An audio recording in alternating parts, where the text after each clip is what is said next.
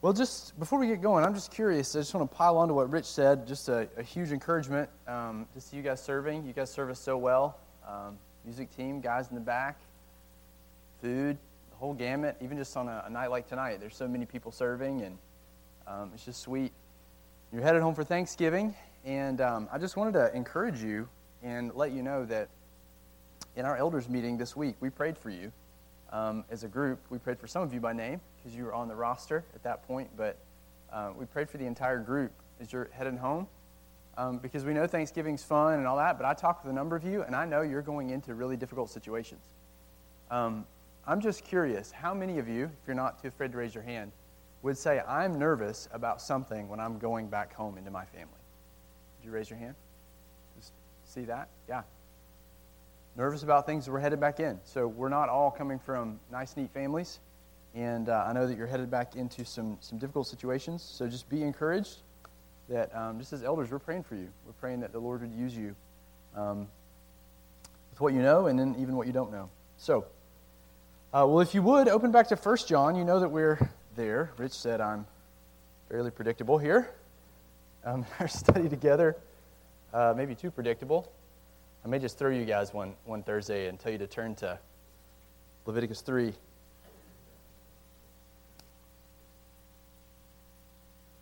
Well, you know, we've been in 1 John, and we've seen in our study this semester that this letter is all about what? Assurance, right. It's all about assurance. John wants us to know that we really do know the real Jesus. He wants us to know that we're really on the right path, that we really are children of God. He wants us to grow in that assurance. And First John's really practical. He tells us how to do that, how to, how to arrive. He doesn't just say, hey, I want you to be assured, and then leave us there, but he actually tells us how to grow in that assurance. So, how does it happen? How do we grow? Just by review. Well, you remember that initially, there's really two ways, okay? Two intertwined ways that we grow. Initially, John writes to remind us of the truth about Jesus, who he is, what he's done for us. Okay, that's really the first way. John knows that the bedrock of Christian assurance, the bedrock of assurance for you and I, is Christ Himself. It's His life and His death on our behalf. That's where our assurance comes from. It doesn't come first from within us, it comes from us looking outside of ourselves to Him. We come, the only thing we bring to Him is empty hands. We come humbly and gratefully, and we avail ourselves of His promises to forgive and to cleanse. And instead of denying our sin, instead of hiding it, instead of blaming it on other, on other, other people, instead of minimizing our sin, instead of doing those things, we come humbly and freely and we confess it to God. We look away from ourselves and we look to Him in faith. We look to Christ. And He's standing, John reminds us in, in chapter 1, in chapter 2, He's standing at the Father's side, advocating for us. He's our propitiation. And so we find assurance, John says at the outset, by resting in Christ alone. But that's not all he says, is it? There's another way that we grow in assurance, and it's, it's connected to the first. Assurance, as we've often experienced, is not a static thing. It can ebb and flow in our lives as faith ebbs and flows, as our obedience is weakened or as it's strengthened. So, in other words, assurance grows in our lives as we learn to navigate this hostile world by faith in Jesus. we learn to trust Him more and more. As we learn to imitate Him and obey Him in this world that we're in, even as it's hostile toward us. So, why is that? How does assurance grow as we learn to obey? Well, as we, as we learn to obey Him by faith, we see the evidence of our new birth we see the evidence that God has brought us to life, that there's life actually worked, he's, he's worked life in us. We see signs of life. So, throughout the back half of this letter, really half of chapter 2 all the way through the end, so it's a little more like the back two thirds of the letter, um, through this back half, John gives us instructions that will increase our assurance as we grow in obeying them. Does that make sense? He lays out some instructions, this field guide that we've been talking about over the last, I don't know, five weeks or so. in this field guide, as we learn to, to trust what John says, we learn to trust the scriptures and obey them, this is the pathway to increasing assurance. This is John's field guide for navigating this evil world. So, what's he told us? Where does he start? Again, just by, by review. About halfway through chapter 2, verse 15, he tells us what? Do not love the world. That's his first command. That's his first instruction in the letter. Don't love the world. John knows that even as believers, even though we're new creatures in Christ, we will still be tempted by this evil world system. It's alluring to us, it makes us empty promises. And so we've got to remember that the world is passing away, John says, and we won't shouldn't be enticed by it. We want to we want to spend our lives living for something that's going to last. And that's the will of God. And as we learn to say no to sin's enticements, we're going to grow in assurance, John, John says. So that's number one. We're not to love the world. Then he goes on to tell us down in verse 24, kind of the second instruction of the field guide. He says, Let what we've heard from the beginning abide in us. Verse 24. So, what does he mean? Well, he's referring to what he had taught them about Christ. That's what they've heard from the beginning. It's what John taught them, what the other apostles had taught them. So, in other words, if we're going to navigate this world, we've got to know what's true. We've got to know what the apostles have taught. We need to know what the Scripture says and to let it abide in us, let it remain in us, governing our thoughts, governing our inner lives and, and how we think and how we view the world. And if we do, we're going to grow in assurance. Then, so it's number two. Then, a few verses later, verse 28, John gives us another command, another instruction, another bit of this field guide. And John tells us there in verse 28 to abide in Christ. So similar to the first, similar to, to instruction number two, but here he says abide in Christ. And the emphasis is on our dependence on Jesus. He wants us to learn to depend on him moment by moment in the temptations of life and the joys of life to cultivate a dependent relationship on Jesus. That'll, that's, we're going to be ultimately fruitful if we stay close to Him in faith. And as we learn to do this, we're going to grow in confident assurance. And then last week, chapter 3, we, we kind of broke into chapter 3 last week. And we hit another command, another, another instruction. And John told us there to behold the love of God. He commands us to behold the love of God. John commands us, he instructs us to slow down and really absorb the reality that God does love us. He really does, if we're believers. He wants us to see that God has called us out to be his children. And if we believed in Jesus, that means he's given us new birth. He's radically changed us from the inside. He's brought us forth from the spiritual womb, if you will. He's made us his spiritual progeny. And even though we're in process right now, we're God's children right now, currently. That's a fixed identity. And that means we're loved, we're beloved by God. And John says this love, this child status, it guarantees that we will be made completely like Jesus. We will be transformed when Christ returns. And that's just like a bucket load of hope um, for us. But being a child of God, okay, being a child of God, this implies something else beyond just the fact that we're loved, as incredible as that is. It also means being a child, that we've been born by God, that means we inevitably will grow in righteousness. That's an inevitability if you're born of God. So John ended our paragraph last week in verse 3, chapter 3, verse 3. You see this. He says, Everyone who has who thus hopes in him means has this hope of future glory and transformation. Everyone who has this gospel hope purifies himself as he is pure. Or we could say it like this Everybody who's born of God, they will not make rebellion against their father a consistent, habituated practice. That fair? You see, before we were converted, no matter what we said, we actually just wanted to live for ourselves. That was true of every one of us. You may have been obviously rebellious. And somebody sees you on the street, they know. You know, your parents knew. Like, he's rebellious. She's rebellious. Or maybe you weren't so obvious in your rebellion. Maybe you even liked doing the right things because your parents and friends thought you were such a good person. They called you a good person, they propped you up to your other siblings as a good child, the model child, and you loved their affirmation. And so that motivated you to be good. Whatever the case, we loved ourselves and we lived for ourselves.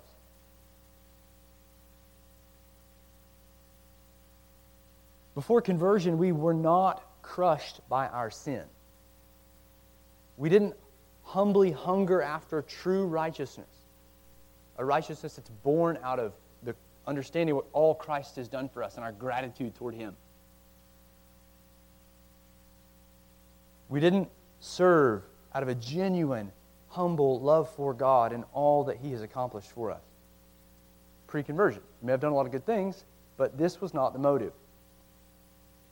But after we truly came to see our sin, after we were humbled, after our eyes were opened to the glory of Christ, something deep within us changed. Christ became our trusted king, and we longed to be like him. We believed that he really does know what's best.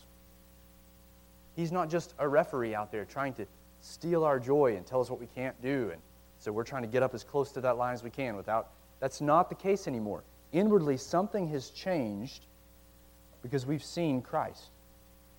We've seen his glory in Scripture. We've seen the truth. And that's because God caused us to be born again.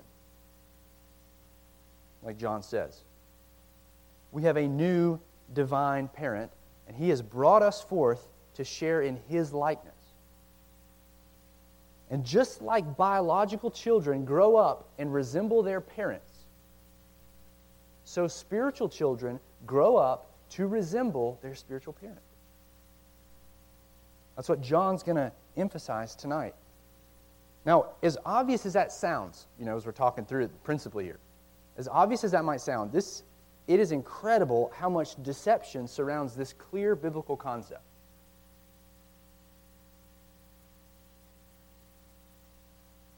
Deception in John's day abounded around this, this idea. This is why he's going to spend so much time on it. And deception abounds in ours too.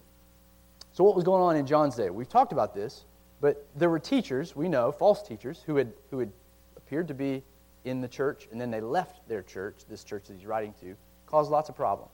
Were causing, currently causing problems when John was writing. But those teachers who had left the church were living in habitual sin.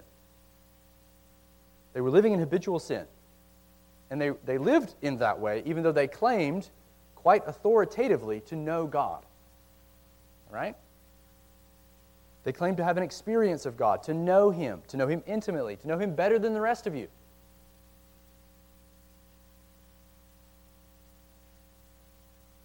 They had no problems with their sin. They even had seared their consciences to the point that they denied that they were even sinning. All right? Back in chapter 1.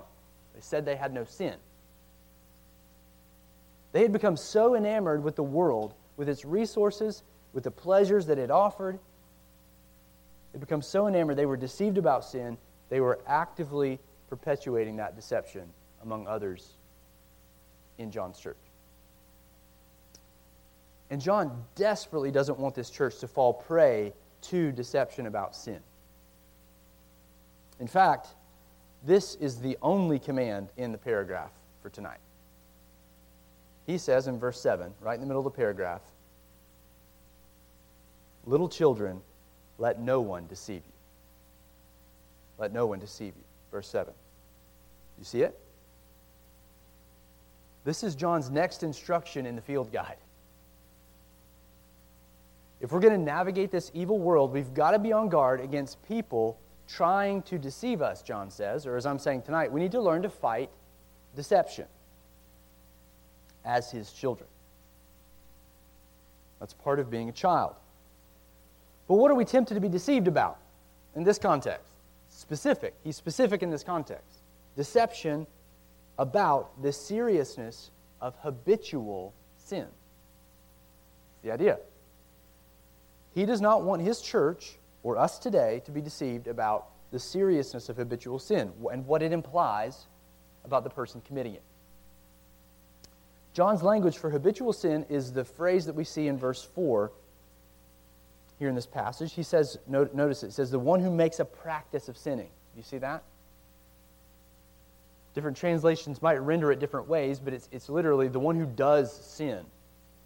And the idea is does, that verb, kind of wooden, is it's, it's a practice. It's a habituated practice. The one who makes a practice of sinning. It's a fixed doing, if you want to call it that way, a fixed doing, a practice, a sin that's unacknowledged as such and refuses repentance.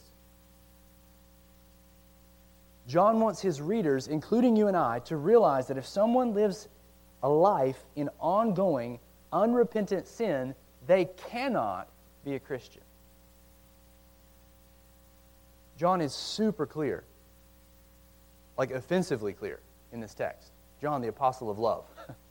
is offensively clear in this text about someone cannot be a Christian if they live in habituated, ongoing, unrepentant sin over the long haul. And he says it is a deception to think or teach or live otherwise. This life of sin reveals something, John's going to argue. It reveals that those folks are not of God, they're not born of God. Listen how many times he says this in the paragraph. Verse 8. Whoever makes a practice of sinning, whoever does sin, is of the devil. Verse 9 No one born of God makes a practice of sinning. Verse 10 Whoever does not practice righteousness, that's a different way of saying it, same thing. Whoever does not practice righteousness is not of God. Crystal clear here. But this is not just a temptation for John's first century readers, is it? This deception about sin? Even as I say this, this might sound harsh to you. And if it does, it reveals that we've been conditioned by wider evangelicalism. The church is so easily deceived here. I grew up in a tradition that taught that as long as you profess faith in Christ, at some point, you prayed the sinner's prayer, you walked down an aisle, you were baptized, no matter how old, three years old, 10 years old. No matter, even if you did that, at some point, it, it didn't matter how you lived after that. I mean, it's going to be encouragements to not sin, do those kinds of things, but it, it wasn't determinative about your soul and the state of your soul. And so we would pray, you know, I remember the prayers for the backslidden people, people who had abandoned the church years ago, they had abandoned Jesus, they had abandoned the Bible and the authority of the Bible years ago. And we prayed for them to come back, and we thanked the Lord that they would be in heaven because back then they prayed that prayer. We never doubted their conversion. And I personally live a, lived a self assured Christian life for many years. I was confident that I was a Christian, even though my entire life revolved around myself. It, revol- it revolved not just around me, but around my sin. I wasn't convicted by it. Sure, I may have felt some guilt here and there, but I was in total bondage. Couldn't get out of it, didn't want to get out of it. Hid it. And I even boasted in my sin with my friends, and I tempted others to indulge in my sin alongside me. And I was confident I was a Christian. But even as believers, we can fall prey to this deception. Okay? Even as in a good, healthy church. Evangelicalism at large tells us that the Lord doesn't really care about our sin. It's not a huge deal to him. He accepts me just as I am. There's a kernel of truth in that. We don't clean ourselves up to come to the Lord, we come to Him in our mess. But He doesn't leave us as we are, right? But what they mean when they say that is they mean, I come to Jesus just as I am, and there's no moral imperative to change. He accepts me as I am. The God that I know is, is not invasive, He's not intrusive, He doesn't make any demands on me. That's not the God that I know. And even though churches may not say it, they, they, may, they likely often function as though sin is not a big deal at all.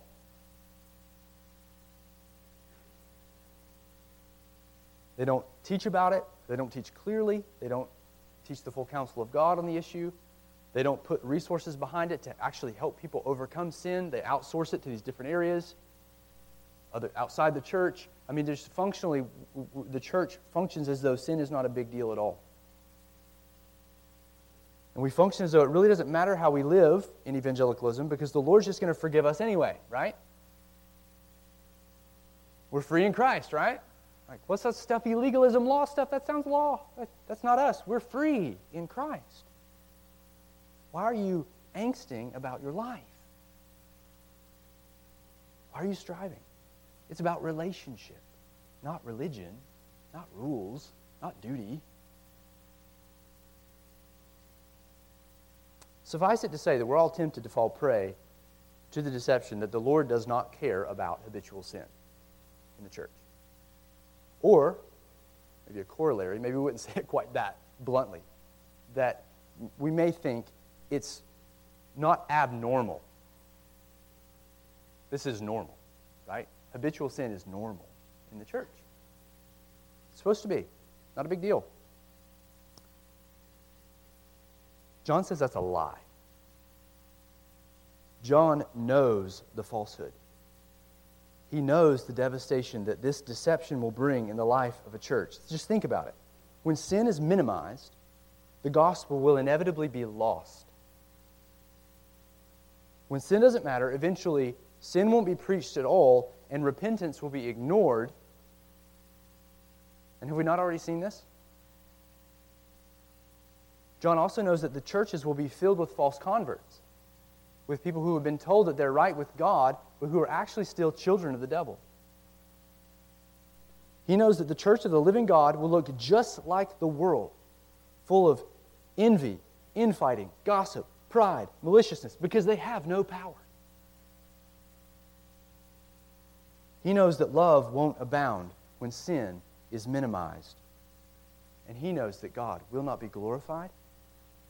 People definitely will not be served and he knows that Christ's very mission will be threatened. All because sin's not a big deal. So, in our passage tonight, John gives us the next field guide instruction. Okay? He tells us that we need to fight deception. And he doesn't just tell us to fight it, but he gives us truth about sin to help us fight that deception. So he equips us to fight. Okay? He equips us to help discern the lies. So let's just read the passage. I've been kind of hit and miss here um, in it, but let's read the passage and then we'll, we'll walk through these. John says, verse 4, flowing out of this tremendous hope that we have as children of God, being born anew, that everyone who makes a practice of sinning also practices lawlessness. Sin is lawlessness. You know that he appeared in order to take away sins and in him there is no sin. No one who abides in him keeps on sinning. No one who keeps on sinning has either seen him or known him. Little children, let no one deceive you. There's our command, the only one in the passage. Let no one deceive you. Whoever practices righteousness is righteous as he is righteous. Whoever makes a practice of sinning is of the devil, for the devil has been sinning from the beginning. The reason the Son of God appeared was to destroy the works of the devil. No one born of God makes a practice of sinning, for God's seed abides in him, and he cannot keep on sinning because he has been born of God. By this it is evident who are the children of God and who are the children of the devil. Whoever does not practice righteousness is not of God, nor is the one who does not love his brother. So, there's instruction to let no one deceive you, and then it's this whole passage is laced with truth about sin that's going to help us fight that deception. So, we're going to look tonight at five realities about habitual sin. All right, five realities about habitual sin. Now, just a, a forewarning, it's probably going to seem a little heavy, and that's okay. Because this is necessary if we're going to if we're going to take it seriously. First reality is that habitual sin is flagrant rebellion. Habitual sin is flagrant rebellion. Verse 4. John says, Everyone who makes a practice of sinning, so everyone who's got this fixed doing of sin, they also practice lawlessness. Sin is lawlessness. So John begins the paragraph by helping us see the seriousness of habitual sin. He calls it lawlessness. But what is that? Kind of like what we have to figure out, right? We're going to understand this, this point. What's lawlessness? Well, lawlessness is a word that is used for calculated rebellion. As the, the name implies, it's a, a complete disregard for law. Okay? When it's applied to God, it means a complete disregard for his instructions, for what the Creator commands. So, even though humans have always been lawless since Adam and Eve, right, and their fall, that was a, they transgressed the command, right? Even though humans have always been lawless, the Bible predicts that lawlessness increases in the last days. We're in them, right? We're in the final hour. John's told us back in chapter 2. So Jesus predicts in Matthew 24 12 that lawlessness would increase in these last days, and these are the days that we're living in. And Paul goes further in 1 Thessalonians 2 3, and he describes the final Antichrist, the one that's coming, that all these other little Antichrists typify. This final Antichrist is the man of lawlessness. Same word. He's the man of lawlessness, meaning he's characterized by lawlessness. He supports it, he promotes it. He gets behind outright rebellion against the one true and living God. It characterizes him.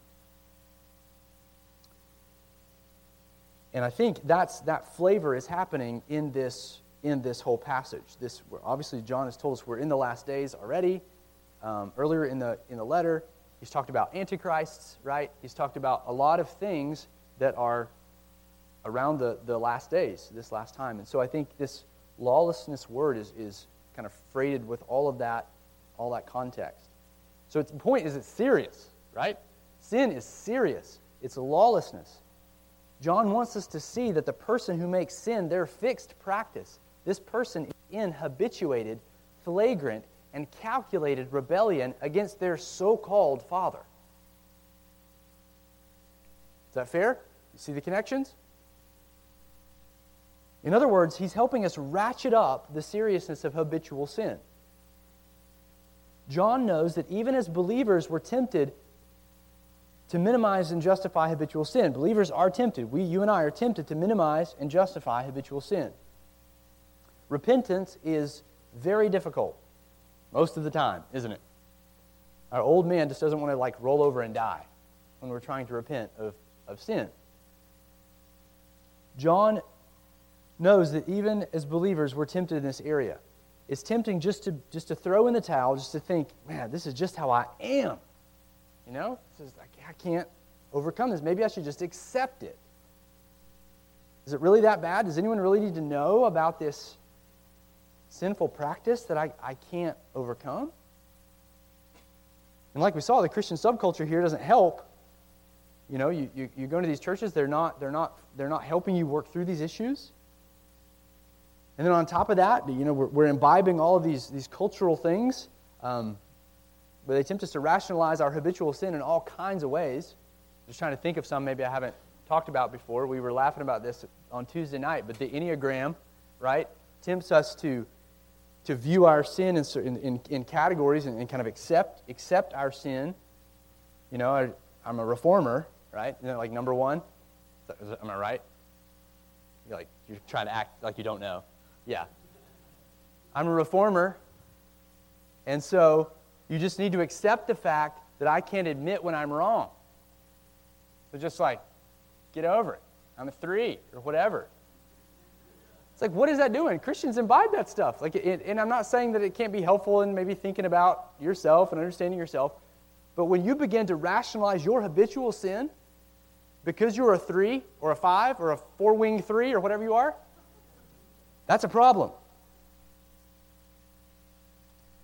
These things, these things flow in. You know, our, our, our psychological disorders. Again, I'm not saying all of that's wrong, but you, I have social anxiety. Okay, so you're afraid of, of, of how you are perceived in crowds. That's called the fear of man. So that's sin. So we need to, we need to work through that. That's okay. Like, I, I get it. I'm, I fear man too. Uh, I got I to work on that. I got to repent of that. But our psychological disorders often are just cloaks for habituated sin. And the church just, just gives hearty approval to that. And this, this all just kind of is a way of saying, well, this is how I am. Is how I am. And the saddest thing as a pastor, when I see this, the, the saddest thing beyond the deception is that people think that this is what's best for them. People think that staying habituated in sin and calling it something different is freedom, but their lives are burning down. It's not good to have an anxiety disorder. Christ wants to liberate you from fear, and He has the power to do it. It's difficult, yes, but there is power in Christ. People rationalize their pattern sin because they think it's best for them, when in reality they stay enslaved to it and they stay in, in absolute bondage. They never experience the joyful liberation of true enslavement to Christ, the freedom that comes as we humble ourselves, confess our sin, turn from it, and cultivate righteousness in its place. And John warns us here that habitual sin, sin that's unacknowledged, unrepented of, accepted, this habituated sin is actually patterned lawlessness. So just, I know most of you don't have kids.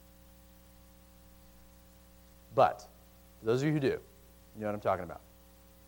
Imagine an eight year old child telling their dad he doesn't care about family house rules anymore. He's going to continue to talk disrespectfully to his mother, your wife, and he's going to keep slapping his sister when he doesn't get what he wants. He's going to keep doing that despite what the dad said. That evokes a faithful father's severe discipline, doesn't it?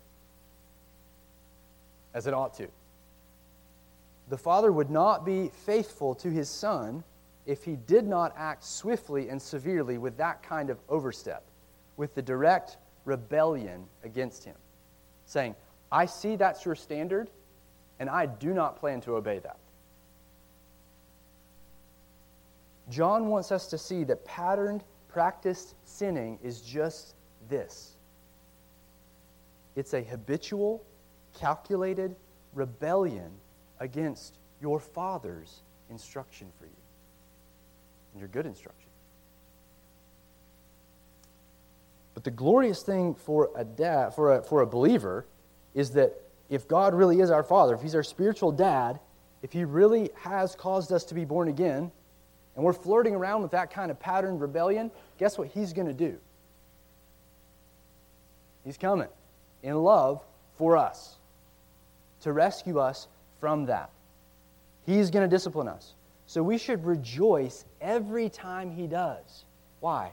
Because he's keeping us from this kind of hardened, patterned rebellion that leads to more and more devastation. He's keeping us from that arriving at that point of no return. So, really, that's the first reality. Again, just John's just trying to put in our minds what sin actually is it's flagrant rebellion against God. That's the first reality.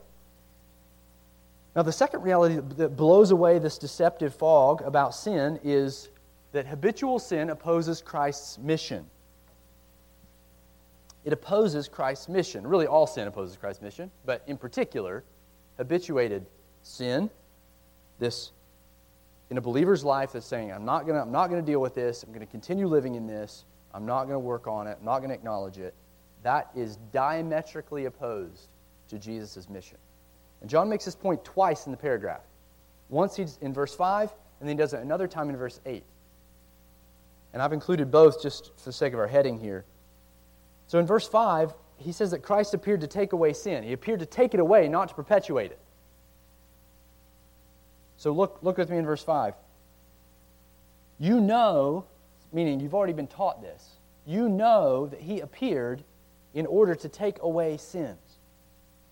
You know that. John's saying, you know that Christ came, he appeared for this reason, to take away sins, not for people to continue in them, his people in particular, to continue in sins. So the next time you're tempted to think that Christ doesn't care about your sin, it's not a big deal. Consider the fact that he came to earth, he endured every hostility, he hung naked on a cross and experienced the Father's wrath to deal with your sin. Or as John says, to take your sin away. I can assure you that Jesus knows the seriousness of sin and that he does not want it to characterize his people's life. How do we know that? Look at what he endured to take it away. Now, he makes this point again even more forcefully in verse 8. He says that Christ appeared to destroy the devil's works, not to, not to tolerate the devil's works. Okay? Look in verse 8, back half of verse 8. The reason the Son of God appeared was to destroy the works of the devil. So he came, he appeared, first coming, to destroy, obliterate the devil's works. He doesn't say to tolerate the devil's works. So, what are the works of the devil? In John's mind, it's the sin he tempts human beings to commit. Those are the works of the devil.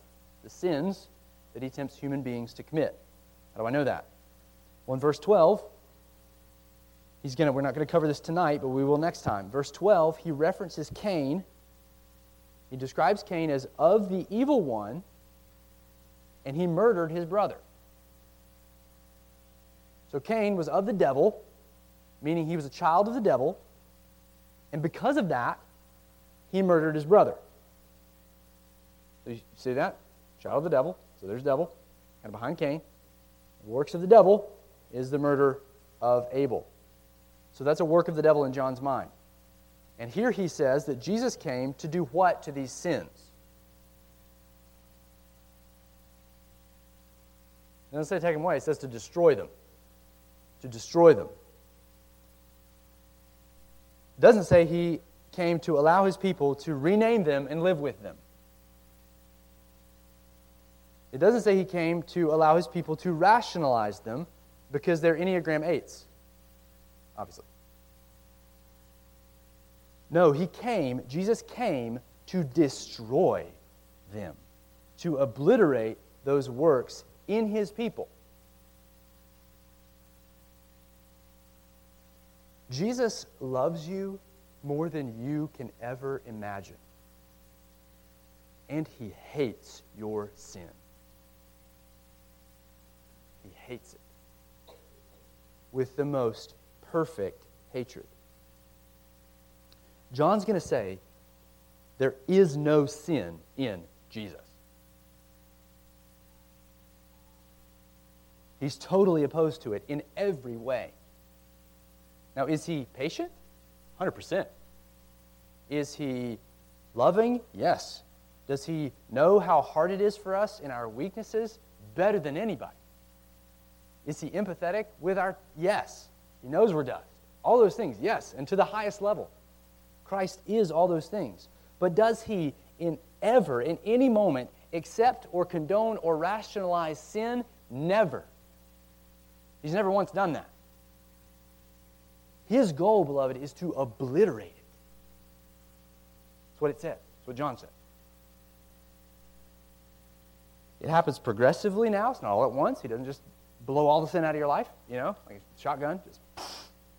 But that's his goal. And one day, at his second appearing, he will eradicate its presence fully and finally.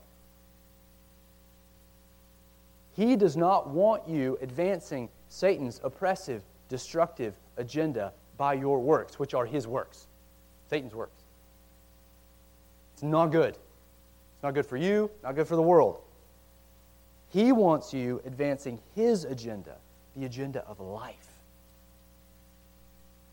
And that's what he's so committed to helping you cultivate and to destroying everything in you.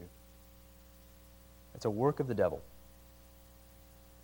So, John helps us see that habitual sin is actually diametrically opposed to Christ and his mission.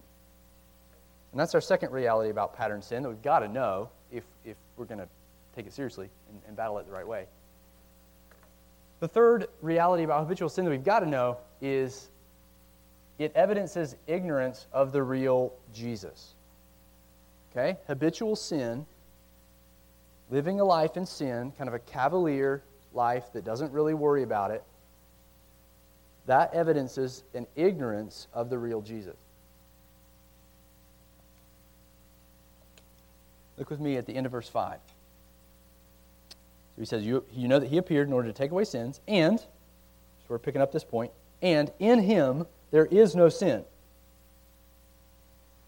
So, no one who abides in him, right? So if in him there is no sin, no one who abides in him, the one with no sin, keeps on sinning. No one who keeps on sinning has either seen him or known him. Little children, let no one deceive you. Whoever practices righteousness is righteous as he is righteous. So habitual sin evidences an ignorance of Jesus, the real Jesus. John's third reality here gets at, at what kind of, of pattern sin, uh, I'm sorry, John, John's reality gets at what this kind of pattern sin actually reveals about a person, what it shows about a person, no matter what they claim. Remember, these false teachers were claiming to know God. He says that this kind of patterned, cavalier, unrepentant, long term sin, this reveals that people really don't know the true Jesus. Now, no, just track with me in his argument here. It spans a couple verses. He says initially that the real Jesus has no sin in him at the end of verse 5 He's going to kind of bookend that by talking about how he is righteous at the end of verse 7. But he has no sin, right? The end of verse 5. And his point is that Jesus is not cozy with sin. He's holy, he's completely devoid of sin. That's the point. There's not a trace of it in him. And I think some people reading the Gospels, they mistake Jesus' involvement with sinners. Incredible condescension and humility, incredible love. But they mistake that for Jesus' sort of acceptance of sin. It's like nothing could be further from the truth. He doesn't accept or condone sin or just sweep it under the rug and say it's okay. In fact, the opposite is true. Jesus was so holy that when he came and interacted with an unclean leper and touched the unclean leper, that would have rendered any other Jew unclean, what happened? Went the other way, didn't it? It went out and changed the leper.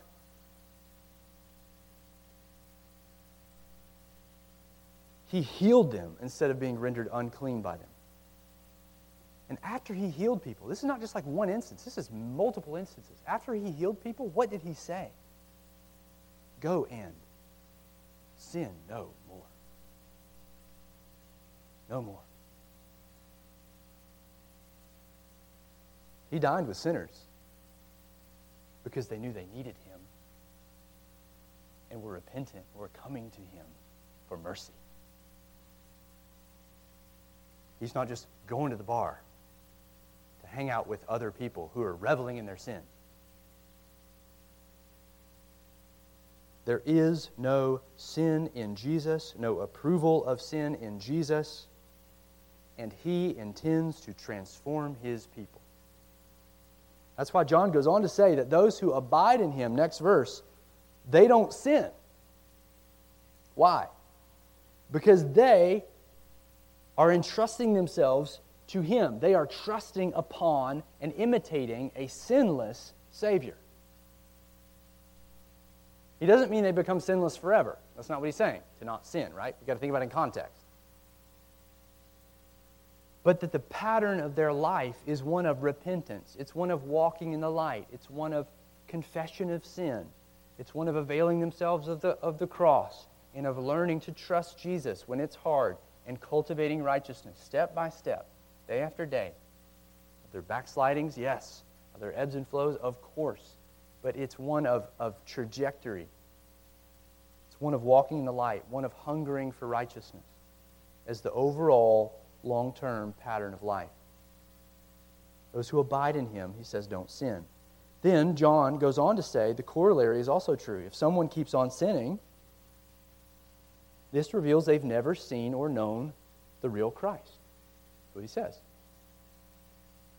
It's John's way of saying they're following a false Jesus, not the true one. He's going to tell this church at the end of the letter to keep yourselves from idols. Keep yourselves from counterfeits, from false messiahs that will also be characteristic of the last days, right? Keep yourselves from these false Christs. No matter how intimately that people talk about Jesus, no matter what they say he shows them in their private times or tells them in still small voices. No, no matter how passionately people raise their hands at campus community, John says if their lives are marked by practiced sin, they do not know the real Jesus.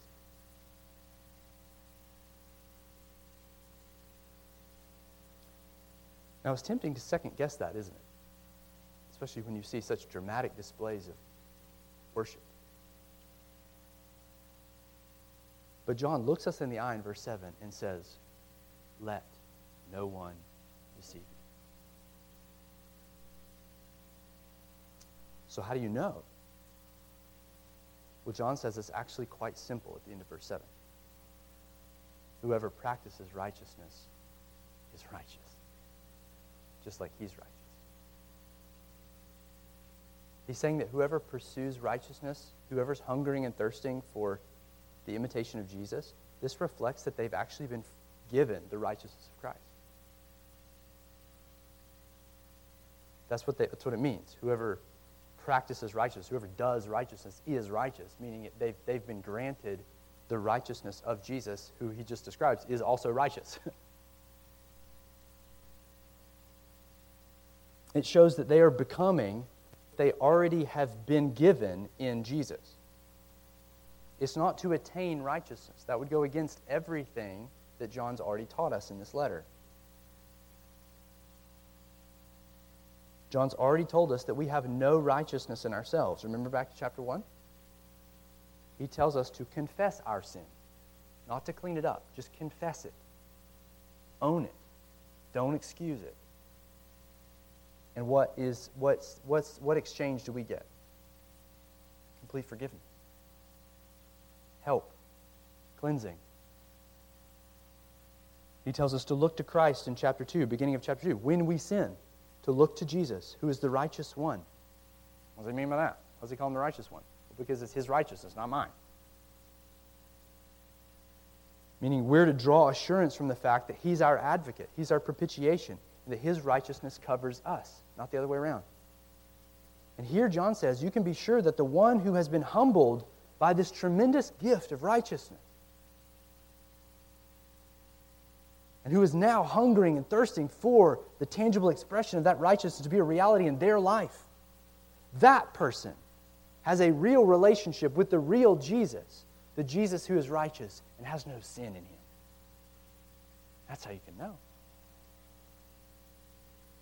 Now, I know a statement like this sounds harsh from the disciple of love. And uh, what John's about to say in the next point is going to be even harsher. So, um, just a heads up. But, but helping someone to see that the Jesus they profess to know, the Jesus that accepts them as they are, so to speak, doesn't push them to repent, helps, all that stuff. Helping someone see that this is not the real Jesus is the most loving thing we can do.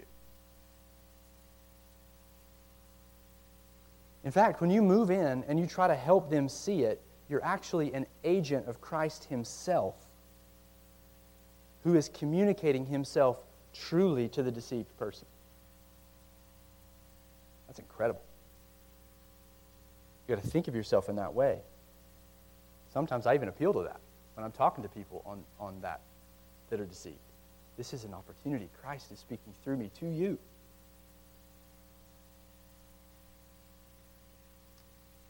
Christ is using you to reveal himself truly to the deceived person, maybe for the first time.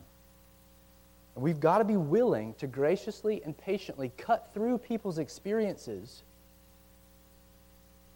and help them interpret those experiences through the lens of Scripture, through texts like these.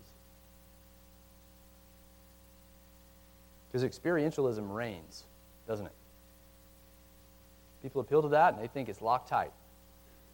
Only one problem we are not trustworthy sources, are we? Um, and how we interpret things. We're not. But the scriptures are true. And remember, the, be- the beauty of this is that John the Apostle is writing this very text because he's representing the real Jesus, the Jesus that he saw and heard and touched in chapter 1. You know, talk about experience. He's got the experience. So we can't know the real Jesus apart from studying and yielding to what these very documents say. So that's the third reality that John gives us about habitual sin. Let's look at the fourth. Not only does habitual sin reveal ignorance of the true Jesus, but it also reveals a devilish family resemblance. Now, I warned you. John's going to get intense here. Habitual sin reveals a devilish family resemblance. Verse 8 Whoever makes a practice of sinning is what? You guys read? Of the devil. Yes, of the devil. Good. For the devil has been sinning from the beginning. Now, John takes it even further. By the way, he's following Jesus' own model in John 8. So you can write that down, study that later. He takes it further and says that people who refuse to deal with sin, who refuse to repent of it, and are content to let it dominate their lives, these people are actually of the devil, John says. I'm not talking about people who are trying, who have sin and they're, they're grappling with it, and it is dominating their lives, and they're broken by it, and they're trying, to, they're trying to get help. They may even be defeated at times. It's not what I'm talking about. I'm talking about these people that have given themselves over and are justifying it. These people are actually of the devil, John says. Meaning their paternal influence is not God, but it is Satan himself, and they resemble him. So John roots this incredible assertion in the fact that patterned habitual sin mimics Satan. Because Satan has been sinning from the beginning. So he's the ultimate habitual sinner. It means that for millennia, from the beginning of creation, that Satan's life has been patterned by rebellion against God. Now, his point is not to delve into the timing of Satan's fall here, but just to say that Satan's existence is one of continual sin. And so those who practice continual sin evidence that they are his children. Now, it's important to note that, that John's language is, in, is intentionally echoing a theme that we've talked about before. And I just want to draw your attention to this the concept of the seed of the serpent. Okay? The seed of the serpent, all the way back in Genesis 3. Again, you can write down John 8 because Jesus builds on that in John 8. And then John here in 1 John is building on that. But part of the curse is that the serpent would have offspring. According to Genesis 3, the serpent would have offspring who would be at enmity with the offspring of the woman. we come to quickly find out in Genesis that the offspring of the snake are not, that's not baby snakes. That's not what Moses is talking about. He's talking about people, human beings, who continue in their rejection of God. They don't repent, they continue in it. And it's exemplified in Genesis 4 in the life of Cain, who murders his brother Abel. John's going to connect these dots for us next week with Cain and Abel. But more on that later. In that text, back in Genesis, Genesis 4, Abel is identified as the offspring of Eve and is replaced by Seth, showing the continuance of the line of the woman.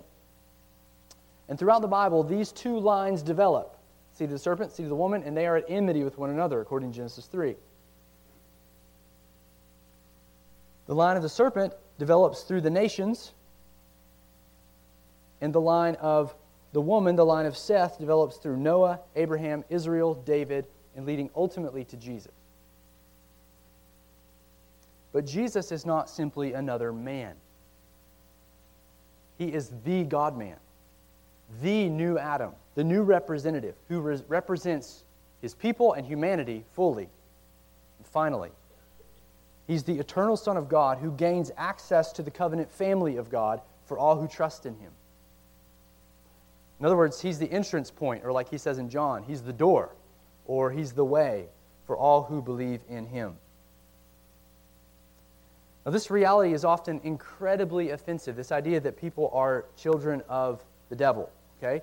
This is incredibly offensive to those who are self assured, and yet they're continuing headlong in sin. I remember when people would kind of confront me, some of my bold, brave friends, uh, when I was an unbeliever and I was professing faith in Christ.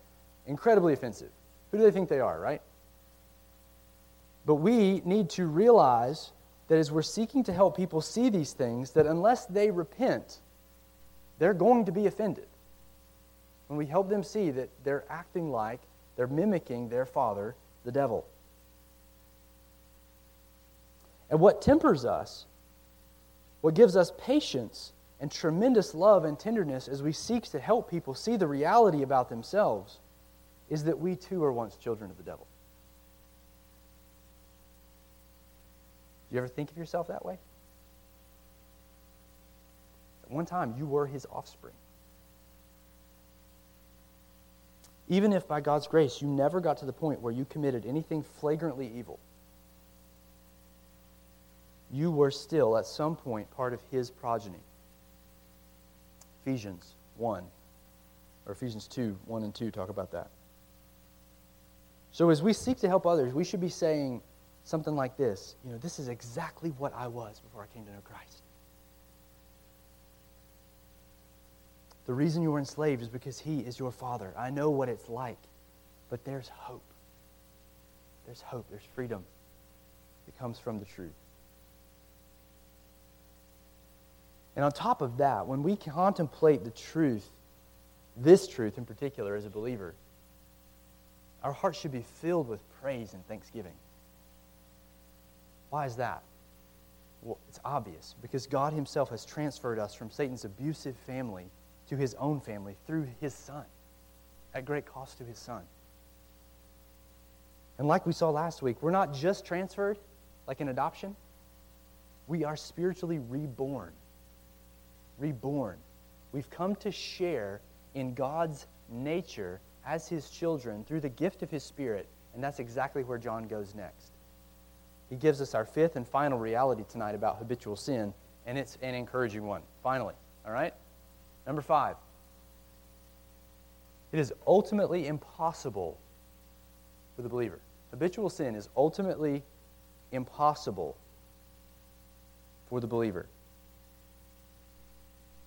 Verse 9. No one born of God makes a practice of sinning. For God's seed abides in him, and he cannot keep on sinning because he's been, he's been born of God. All right? Habitual sin, in other words, is ultimately impossible for the believer. John's saying here that true believers don't make a practice of sinning, and he tells us why. In other words, he's saying that it's ultimately impossible for the believer to live his or her life in continued, unrepentant sin over the long haul. All right? That's what he's saying. Now, before we get into the why, like, why is that the case? Let's talk, let's talk just a second about what John's not teaching. Hey, if you were to read this verse in isolation, especially if you're reading from like a very literal translation, it sounds like he is teaching some kind of Christian perfectionism. Meaning something like every believer is not able to sin because they've been born of God. The implication would be if you sin at all, then, if, or if you're even able to sin, that you're not a real believer. And sadly, some people have taught that through the years based on this verse.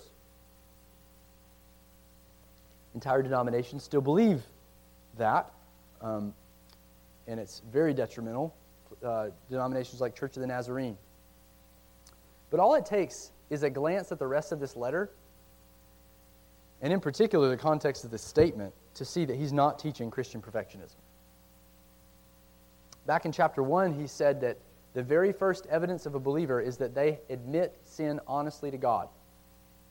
Chapter 1, verse 9. That's the very first evidence of a real believer. Not that they're sinless, but that they admit sin to God. And then he goes on in chapter 2 to say, if we sin, implying that we will, if we sin, that we have an advocate with the Father, Jesus Christ the righteous. Chapter 2, verse 1. So, even right out of the gate, John's, it's clear that John has a category for sin in the believer's life. And even if you remember back to last week, the closer context of our passage today, John taught us that we are now children of God, but what we will be, remember that? i.e., perfectly glorified, what we will be awaits a future appearing the second coming of Jesus. So, what does that imply? We're not perfect yet, right? So, we're children now, but we're going to be something different later, and that different is perfection. We ain't perfect now, okay? Means we're going to struggle with sin. And that's, that's and, then, and then he says in verse 3 of, of chapter 3 that everyone who thus hopes in him continually purifies himself as he is pure. So, again, and that's what he launches out of for our passage tonight. So, there's no way in the context that he's saying that he's teaching some kind of Christian perfectionism. So, what is he saying? Well, he's saying that he's, he's saying in very strong language, he's saying that a real believer will not continue their Christian lives in unrepentant sin over the long haul. In fact, not only, not only is he saying that they won't do that, he's saying it's impossible for them to do that. They are unable to do that. It's very strong language.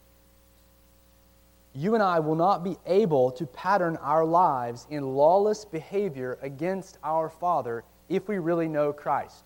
Why? Because we have willpower? No. The text tells us. It says, Because God's seed abides in us. Literally, sounds crude, but his sperma abides in us. What does that mean? Well, again, the imagery is dramatic, and I think for an intended effect. He's continuing this new birth metaphor, seed of, of the serpent, seed of the woman language, offspring of God language. He's continuing this family metaphor. He says he's implanted himself within us so that we have become a sharer, to use Peter's language, a sharer of his divine nature. 2 Peter 1 4. We've become sharers of the divine nature. He's implanted himself within us. So, what is the seed? Well, I think the best option, again, it's debated, but I think the best option is that he's referring to his own spirit, God's own spirit, the Holy Spirit. I think he's doing the same thing here that he did back in chapter 2. Remember when he talked about how we've been given the anointing? And that's, Paul's, I mean, that's uh, John's first uh, sort of assurance that we're not going to be led astray out of the truth, is that we have the anointing, we have the Holy Spirit. So I think the same thing's happening here, but in a different metaphor. This time it's in keeping with the family metaphor. We have God's seed within us, we have His Spirit. Now, this is incredibly encouraging because John's confidence is that we will not fall headlong into habitual sin as the pattern of our lives because His Spirit abides in us. Hallelujah. This means His Spirit will not allow us to continue in habituated sin like an unbeliever does, even if we wanted to. Even if we fall prey to some deception and we begin to crave sin like we do often. The Spirit will not let us stay there. He will convict, He will illumine, He will discipline. And just again, remember, we didn't cause ourselves to be born again. It was God's sovereign decision in our lives. We exercised faith, but faith is like the breathing of an infant after it's born. Did we exercise faith of our own will? We did. But why did we do that? Why did we have ears to hear? Why did all of that happen? It's because He caused us to be born again. He loved us first. And so, if you've exercised faith, if you've noticed something deep within you has changed, if you realize that you're not what you once were, even though you're not what you want to be, even if now you see what Christ has done and the glory of it, if you're broken by the seriousness of your sin, all that, if you've availed yourself of Christ, it's because He has given you new birth. It's because God's seed abides in you. And that is our ultimate confidence that we will not fall headlong into a life of unrepentant sin that no power of hell, no scheme of man could ever pluck us from his hand because the Spirit abides in us. So he summarizes this whole passage in verse 10. We're not going to comment on it, just self explanatory. He says, By this, bringing it all together, by this it is evident who are the children of God and who are the children of the devil. Whoever does not practice righteousness is not of God, nor is the one who does not, hold on, love his brother. We've not been talking about love this entire passage. What's going on? He's transitioning us to the next paragraph. So next week we're going to look at applied righteousness, which is love. And we're going to look at that in depth. But what do you do? Okay, let me just end here. I know we're, I don't even know what time it is. Really late. But what do you do with something like this? All right? Is we're, is we're exiting out of this passage.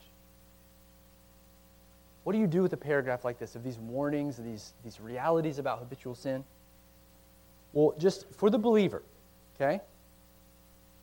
He wants to blow away the fog of deception that surrounds habitual sin. This deception that we're kind of coming in and out of, and evangelicalism's pressing in. He wants to blow this fog away. John does not want us to treat sin casually or to begin to think that how we live doesn't really matter because we're forgiven. It matters. It matters to Christ, it matters for his mission, it matters for all kinds of reasons. And when we start to fall to that deception, he wants us to see that there's a, there's a domino effect in the life of the church. And so he's, he's sounding the alarm for, for believers so that we sort of raise our eyes and see the dangers of habitual sin and that we're motivated to continue the, the fight for righteousness. All right? Also, in a, in a text like this, Ask yourself, believer, are there any areas of persistent sin in your life that you know about, that you are excusing, that you're tempted to minimize, or you're tempted to just sort of say, it's just my personality, or whatever it may be? If you're a believer here tonight, this sermon is the very means that God is using to wake you up. It's His word that's coming to you that the Spirit uses to alert you to a pattern that's forming or has formed in your life. It doesn't necessarily mean you're an unbeliever, okay? It's just this is part of His sanctifying process in your life. So take heart, be encouraged. That's the Spirit's work in you if you're seeing that. So, what do you do? Go back to chapter 1, right? You confess it, you come to Him, you, and, but you want to get help, right? You want to be working on this. You don't just want to let, let it lie dormant because sin's never dormant. You're either killing sin or it's killing you, like the Puritan said. So get help from someone, and if you're not sure how to go about repenting of it, definitely talk with one of us here. But it starts, like we saw in verse, chapter 1, verse 9, with confession, with uh, owning it, not making excuses, and saying, This is the issue. All right, so now let's, let's talk about one other category, okay? If your life's dominated, you're sitting here tonight, You're like, Clay, my life is dominated by unrepentant sin. I know it. I'm terrified of it. I lack assurance. It could mean one of two things. It could mean that you're an unbeliever. So, you've been given an opportunity to wake up right now. Right now. This fear is a blessing, so do not harden your heart. Or it could mean you're a weak believer. And the weak believer, the Lord is being faithful to stir up a desire to repent in you. Kind of back to category number two we were just talking about. Either way, it doesn't matter. Okay? So the point is not for you to angst in doubt over your soul. The point is for you to repent. Christ wants the same response in both groups repentance, faith, trust in Him, honesty about sin, growth right here in the church. So, whatever you do, don't hide it. That's how unbelievers live. Instead, run into the arms of Christ who draws near to sinners, remember, to cleanse them. And He is here with forgiveness full and free. Let's pray. Father, again, we come before you and are so thankful for the clarity of your word. I pray that you would work according to your Spirit in all the ways that you intend through the proclamation. We pray it in Jesus' name.